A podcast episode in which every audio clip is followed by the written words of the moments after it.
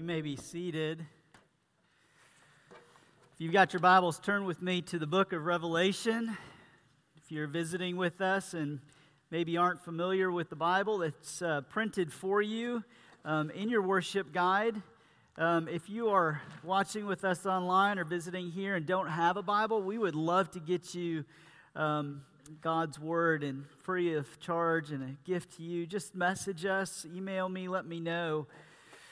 I am, um, if you've got your Bible, I'm going to actually start us um, in uh, chapter 1 um, to remind us of the vision that John gives us um, of who is speaking to us um, in these seven letters to these seven churches. And so we'll start at chapter 1, um, verse 8. Uh, we will read through the end of chapter 1 and then skip over to um, the letter of Laodicea in chapter 3, verse 14. This is God's word. Jesus says, I am the Alpha and the Omega says the Lord, who is and who was and who is to come, the Almighty. I, John, your brother and partner in the tribulation and the kingdom and the patient endurance that are in Jesus, was on the island called Patmos on account of the word of God and the testimony of Jesus. And I was in the Spirit on the Lord's day, and I heard behind me a loud voice like a trumpet saying, Write what you see in a book and send it to the seven churches to Ephesus and Smyrna and Pergamum and Thyatira and Sardis, to Philadelphia and to Laodicea. Then I turned to see the voice that was speaking to me. And on turning, I saw seven golden lampstands.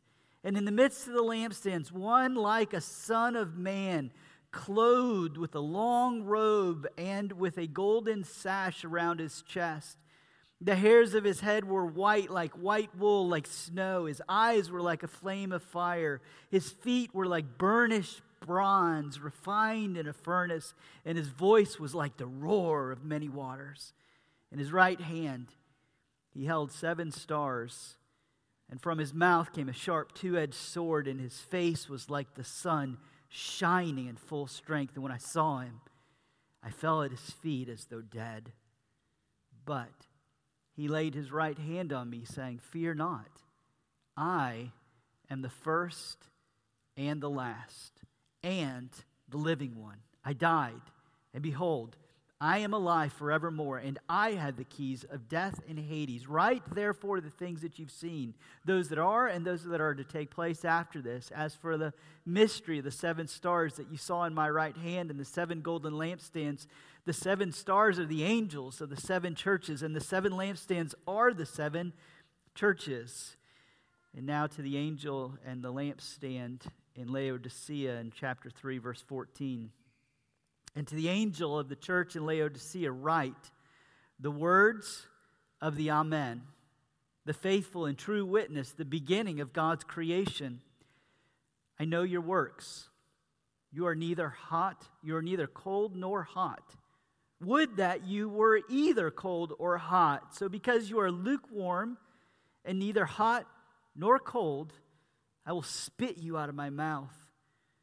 For you say, I am rich, I have prospered, and I need nothing, not realizing that you are wretched, pitiable, poor, blind, and naked. I counsel you to buy from me gold refined by fire, so that you may be rich, and white garments that you may clothe yourself and the shame of your nakedness may not be seen, and salve to anoint your eyes so that you may see. Those whom I love, I reprove and discipline. So be zealous and repent. Behold, I stand at the door and knock. If anyone hears my voice and opens the door, I will come into him and eat with him, and he with me. The one who conquers, I will grant him to sit with me on the throne, as I also conquered and sat down with my Father on his throne. He who has an ear, let him hear what the Spirit says to the churches. This is God's word. Would you pray with me and ask his blessing on his word preached? Lord Jesus, this is our ask this morning. Come with the voice of the roar of rushing waters and overcome us, that we might fear you and delight in your grace. Ignite us, renew us, convict us that we might know the dual truths of the gospel, that we are more broken by sin than we could imagine. Help us to see ourselves as pitiable, poor, and wretched, but more loved by you than we could ever dare dream. If you would do this for us, then we would soar out of ourselves and by your grace. We pray this in your name, our Savior. Amen. Well, if you've maybe noticed this, the pandemic has amplified a lot of things in our world. It's not been the cause of many things, it's been more like a megaphone that's turned up the quiet whispers of discontent, division, distrust. It's just amplified many of the things that have simmered underneath this very broken world. And John is writing his letter, this book. He's writing this book to a people who live in a world that is becoming increasingly hostile and foreign for God's people uh, amidst a great deal of disruption and distrust in the surrounding world against them. And the purpose of his book is to give them a better story to live by than the one that they see in the world around them so that they can see with their eyes the greatest reality, the most true story of what God is up to in the world, and therefore experience their lives in a radically different way through the lens of the reigning and risen Jesus, who is bringing all things to the final point where he puts things right through judgment and brings new heaven and new earth. This is a story that is meant to be an interpretive grid. It's meant to engage their imagination so they can imagine the world apart from their current present experience. And that is a glorious story that John is telling us. But before he gets to that story, he's got to do some housekeeping. Jesus needs to refine his church, and so he has some words for her. And that this is going on in these seven letters is that Jesus is revealing his heart towards his people. Again, he's writing these letters to the seven churches because the church is the focus of God's mission in the world and the instrument of his mission. It is the bride that Jesus adores. The only organization that will last into the new heavens and new earth. But in order for the church to prosper, he has to refine her. And so he has some words for her. In each of these seven letters, there are things that Jesus says, I, I hate in you. But he also reveals his heart in such a way that he always ends with the promises of the gospel. You heard this dynamic in Ezekiel chapter 11. God says um, to Israel, I'm coming for you. I'm coming against you, but it's not going to destroy you. It's going to refine you, and you're going to experience, as a result of my harsh judgment, my discipline over you, the intensity of my commitment to you, my grace for you. And in some ways, we've been building up to this seventh letter. This is the harshest of Jesus' letters. It, it reveals what he hates the most. And I'm not going to hide the lead. This is the letter that's probably the closest address to the American evangelical church over the last 50 years. Because the greatest threat to the church in any age, the greatest threat that any follower of Jesus faces, in fact, the greatest threat that anybody, even if you're not a follower of Jesus, the greatest threat that we face is our own self sufficiency. We buy the lie that dependence is a bug and not a feature. We buy the lie that dependence is a, is a virus that we need to distance ourselves from and create ways to insulate ourselves from and seek out a vaccine from so that we can avoid the great threat that we think is our own neediness and dependence. But neediness isn't a bug, it's a feature. It's the way God has built us. We were made to be needy. And I often say that neediness, our dependence, are like the nubs on a Lego. It's what binds us to God's grace. But we think of those nubs as the thing that we have to be afraid of stepping on in the dark because it's going to hurt so much. And that's true. But when used properly, our dependence on Jesus is the thing that binds us to Him and then binds us to each other. So here's what's going on Laodicea was the center for medicine, clothing, and banking. It was an incredibly prosperous and extremely affluent city. It was, it was so self dependent when an earthquake that often rumbled through this region devastated the city of Laodicea. Instead of going to Rome and saying, We need help, they said, we, we're wealthy and self sufficient enough to take care of this. We, we don't even need outside help. We've got this. They knew and were quite proud of their abilities to take care of themselves. And so Jesus says to them in verse 17, This is what you say I'm rich, I've prospered, I need nothing.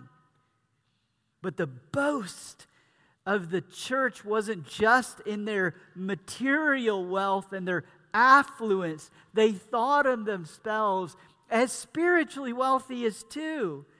Because this is a church that much had been poured into them. Paul had instructed when he wrote the letter to the Colossians that that letter be read to the church in Laodicea. Luke sends his greetings to this church. They had a faithful pastor, Epaphras, who was discipled by the apostle Paul. They were affluent in material goods and affluent in gospel teaching. And yet, with their prosperity of wealth and truth, Jesus doesn't have anything to commend this church for. With one exception, every other church that Jesus addresses in these seven letters, he says, there's things I'm going to resist, but there's things that you're doing really well. But this church in Laodicea is directly confronted. And they receive the harshest rebuke for what seems to be the tamest error. Because they were self sufficient. It just seems so innocuous. But it led to their spiritual powerlessness. We're deeply wealthy people, even amongst the poorest of us. And our wealth isn't just monetary. We're rich in health care and learning and pleasures and housing and food. We are a nation, strangely enough, with the most counselors and most psychologists, too. And I don't think those two things are unrelated to each other. And if we're going to listen to our advisors, we would do well to pay attention to Jesus. Our vast resources can lead us to this kind of powerlessness and self sufficiency. Which, again, strangely enough, when anxiety and depression are on the rise, is, is times when we, we look inward for strength and power. The look inward just leaves us most despairing without any type of power and health what seems to be the most innocuous and safe error leads to Jesus' harshest words. Listen to what Eugene Peterson, it's just an astute observation. He just builds up to the cutting words as he does, just gently builds up to the cutting words. And he says this the church attracts to itself persons who like to live in the atmosphere of the holy but have little interest in being holy themselves. They find delight in working on committees and finding security and ordering their lives within the reassuring traditions of the Father. They're faithful in showing up in church on Sundays and are fortified by listening to the moral instructions of their leaders, but have no appetite for holiness or joy or love. They are wholly conventional and entirely dull. The church is sought out as a sanctuary for living in pious sloth. And what Jesus is saying is, I hate that kind of church. I hate the ingrown church, the church that says, I want, but I don't need. And he threatens, listen to the threat. I'm, I'm threatened to spit you out. He's not just grieved by this, He's disgusted by this. He isn't saddened by this. We, our, our, English translation is sanitized, verse 16, a little bit. It, it, it reads, I will spit you out of his mouth, but he literally says, I'm going to vomit you out. This is so turned my stomach. The sort of self sufficiency I want, but I don't need. Consume, but don't despair. I'm going to vomit you out of my mouth. And here's why. Verse 15, he says, You're neither hot or cold. He says, I, I would rather you be either hot or cold. In the broader context of what's going on is Laodicea had two neighbors, two entirely different cities with two different kinds of water sources. Six miles from Laodicea was the town of Hierapolis, which was famous for its hot springs, and hot springs had medicinal value. Their waters were hot and they brought healing. But nearby was also the cold waters of Colossae. The spring fed cold waters were refreshing. But in Laodicea, the water supply came through an elaborate system of Roman aqueducts. And when that water got to Laodicea, it was lukewarm and full of calcium. And so the waters of Laodicea often made someone so sick that they would literally vomit. And when, so when Jesus says, I would rather you be hot or cold, he's making the point this is your role in the world. The church doesn't exist for itself to give you what you want, but for the despairing inside and outside because it's meant to bring the hot healing waters of His grace to those whose decisions and paths of life have left us broken and with no health. The church exists to bring the refreshing waters of the gospel to those who are spiritually thirsty. Those are the things that Jesus loves. Look outside, look inside. If you're despairing, then I'm, I'm going to drink you up. You're going to be beautiful. But if you're lukewarm and you're just, I don't need, I just want Jack Miller, in his book Outgrowing the Ingrown Church, makes this astute observation. Personal comfort's not wrong in itself, but it's desperately wrong when it becomes the primary reason for the existence of the local church. We see the gospel says to us Jesus left the comfort of heaven to come in the form of a servant so that, that those who were lost and hellbound could receive forgiveness from him and transforming power. And that's why a church that just so is turned in on itself that it just thinks, I want, but I don't need, it's grossly out of line with the mission of Jesus, who came to seek and to save those who are lost and broken, to put a table in front of those. He's the Savior of sinners. And if you find yourself in that place, you don't receive the rebuke of Jesus, you receive the embrace of Jesus. In each of these letters, Jesus introduces himself in a different way that's appropriate to the needs of the particular church. He refers to himself in verse 14 as the Amen, the true and living one. And when we say Amen, it, it literally is a translation of an old word that just simply means true.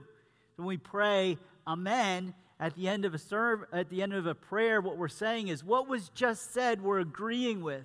That is a true thing that was prayed. It's not, it's not sort of the indicate it's not like a period that says okay that's ended we can move on. It's a it's that's true. I agree with that. And and jesus loved to introduce himself with this teaching his teaching with these words. Truly truly i say to you and that's that translation amen amen. What i'm saying is true but he's not just the true one, he's the faithful and true witness. And the way he's introducing himself is he's grabbing them by the shirt collars and saying, I need you to listen. My assessment of your spiritual state is the most accurate assessment that you need to hear.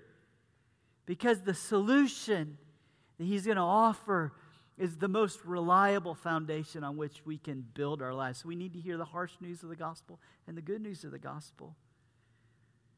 You see, this is what Jesus does. If you don't hear his rebuke in your life, you don't know him as king. And if you don't know him as king, you don't know him as Savior. The two can't be separated from each other. He is the true and the living one. But you need to see, we need to see how the rebuke of Jesus is intended to bring the offer of Jesus, because this is the heart. Verse 19 I only reprove those that I love. Verse 20. Behold, I stand at the door and knock. Now, some of you have come to Christ through that verse, and it's a wonderful that God uses it that way. But it's not primarily a, a word to those who aren't followers of Jesus, it's primarily a word to the followers of Jesus. And you have to hear the Old Testament undertones here, as John often does. He's bringing strands of the Old Testament into this final book and wrapping it all up together.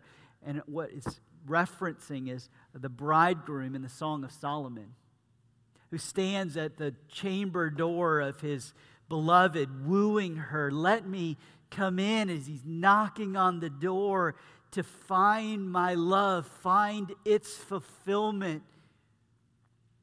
He's wooing her. I'm coming to be with you. It's the language of intimacy and passion for his bride. Behold, I come at the door and knock so that I can come in and my love for you could find its fulfillment. And then he switches metaphors to an equally intimate setting, and I will eat with him and he with me.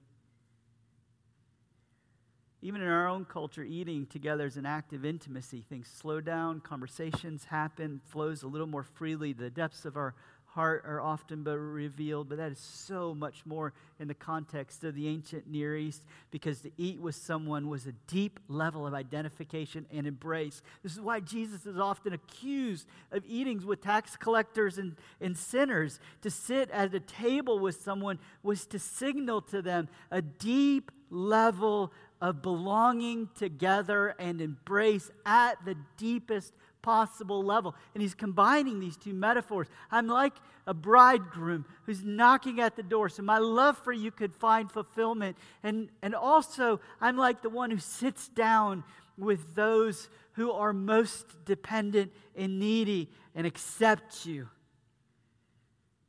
But he says, You don't realize that you are impoverished in the true economy of the world. You, are, you think of yourself as rich, but you're really pitiable, poor, blind, and naked. So I've got to counsel you that the economy that you are living in is killing you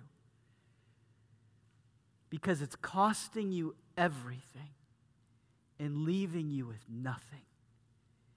But in my economy of love and of grace, the economy that's built on the gospel, in that economy, it costs me everything, and it only costs you your self reliance. So he only rebukes those he loves and disciplines. And the rebuke is meant to drive us out of our self reliance. This is a profound dynamic. You won't find this anywhere else in the world or around you. One commentator says, Is there anything more wonderful in the entire Bible than this? That these lukewarm people with whom the Lord is so thoroughly disgusted that he is about to spew them out of his mouth, he now addresses himself in these promises As many as I love, I reprove and discipline. Behold, I'm standing at the door and knocking. Look at verse 18. Counsel you He's not going to leave them in their despair because he loves them. He reproves them to drive them out of themselves. I counsel you to buy from me gold refined by fire so that you could be rich, and white garments that you may clothe yourself, and the shame of your nakedness may not be seen, and salve to anoint your eyes so that you may see. And in Isaiah 55, he says, Come and buy with, from me without any cost to you. The world, the economy that you're living in, it's telling you spend everything, cost everything, and you'll end up dry and cold and pitiable and poor. But come into my economy, it won't cost you anything, and, and purchase from me at no cost to you and every expense to me everything that will satisfy. But Jesus does so much more than just call them to leave things behind. He offers them such a better replacement in Himself. Everything that's broken about you, you'll be you'll find in me. I counsel you to buy from me gold refined by fire, not the gold that will melt away. If I've already refined it, it's gone through the fire of God's judgment. I've come out on the other side, and so it's sitting here, and I'll keep this for you. You can have it, all my inheritance, everything that belongs to me that I've earned with my life, my death, my resurrection. It's yours. It's gold. It's already gone through the fire of God's judgment. It can be yours. It's gold so that you can be rich in God's economy, where He values those who walk in righteousness, and you look at yourself, I'm not righteous, there's nothing good in me. It's, like, I'll give you my righteousness. And it's like gold refined by fire. And you'll be rich in white garments. Laodicea had black wool, that's their clothing industry was just treasured in black wool. And Jesus contrasts that white garments as purity. And that's going to clothe the shame that you feel in your nakedness. Isn't that so much of why we try to be self reliant? I can't let anybody see how broken and shameful I am, and so I'm going to clothe myself in my appearance. I'm going to present the best self on Instagram. I'm going to curate my life so that you can see. And he's like, No, no, don't try to clothe yourself. Let me clothe you with white garments, my own purity, and salve to anoint your eyes. He's offering them something so much better. And you see what Jesus is doing. He's like a good mother who knows that the best ways to get scissors from the hands of an infant isn't to jarringly yank them away. That's too dangerous. They'll fight with you over that. They've, they found this dangerous instrument to be precious in their sight. And so the safest way to get scissors out of an infant is to give them some, something so much better to grab hold of and then in the act of grabbing the better, they'll leave the dangerous on the ground. And he's offering, he says, I'm going to give you me free of charge. Come, everyone who thirsts, come to the waters. He has no money. Come and buy and eat. Come buy wine and milk without money and without price. And only those who cannot pay can partake of Jesus. He'll give you everything. And it's free to any sinner any broken, helpless person, but it is not a costless commodity. In fact, it's quite the opposite. It is the most costly commodity, the most rich and treasured, highly priced commodity in this world because it was bought with the currency of Jesus' own obedience, purchased with the inestimable value of his own blood by a Savior who gave hell of himself, all of himself, so that we might gain all that we need at no cost to ourselves. And so, how do we access this in a kind of way that experiences the power of God's grace to make us hot and cold? Drive us out of our lukewarmness, verse 19. This is the only proper response in these moments. So be zealous and repent. And that's not just the outward result. it's an inward reality. Hate the things that I hate, turn away from them. I mean, repentance, it's a churchy word. It just simply means do an about face, to turn from making the world essentially revolve around me. Everything exists for me. To do an about face from that and say, everything exists for Jesus. And so I'm going to put off my pride. I'm going to put on faith. And faith always goes outside of itself. I'm going to turn away from my self dependency again today because this is the way I woke up. It's the way I'll go to bed tonight. It's the way I'll eat my lunch all day long with a bug in my system is self dependence. I'm going to turn away from that and go outside of myself for Jesus. And so be reminded that it's only those he loves and reproves that he calls to repent. And then he offers the riches of his grace. Again, Jack Miller. Repentance has nothing to do with man, what man has done. Rather, it's man's coming undone in respect to all human attempts at building our own righteousness or saving ourselves or finding our own strength or self dependence. Righteous repentance always is followed by going outside of himself in faith to Christ alone for salvation. In other words, repentance can only be genuine and lasting when the evildoer sees that God's mercy is available. There is enough love and more accessible to any sinner who wants it because one drop of the blood of Jesus will atone for the worst of our sins and more. And so the only thing that will turn us more and more outward towards Jesus, towards others, and towards the world is gospel driven repentance. And isn't that the typical irony of Jesus, the nature of the upside down kingdom? That the pathway to true power is to turn away from yourself to become undone by our sin, and then to find all that we need in Jesus. Let's pray. Lord, we would confess, I would confess,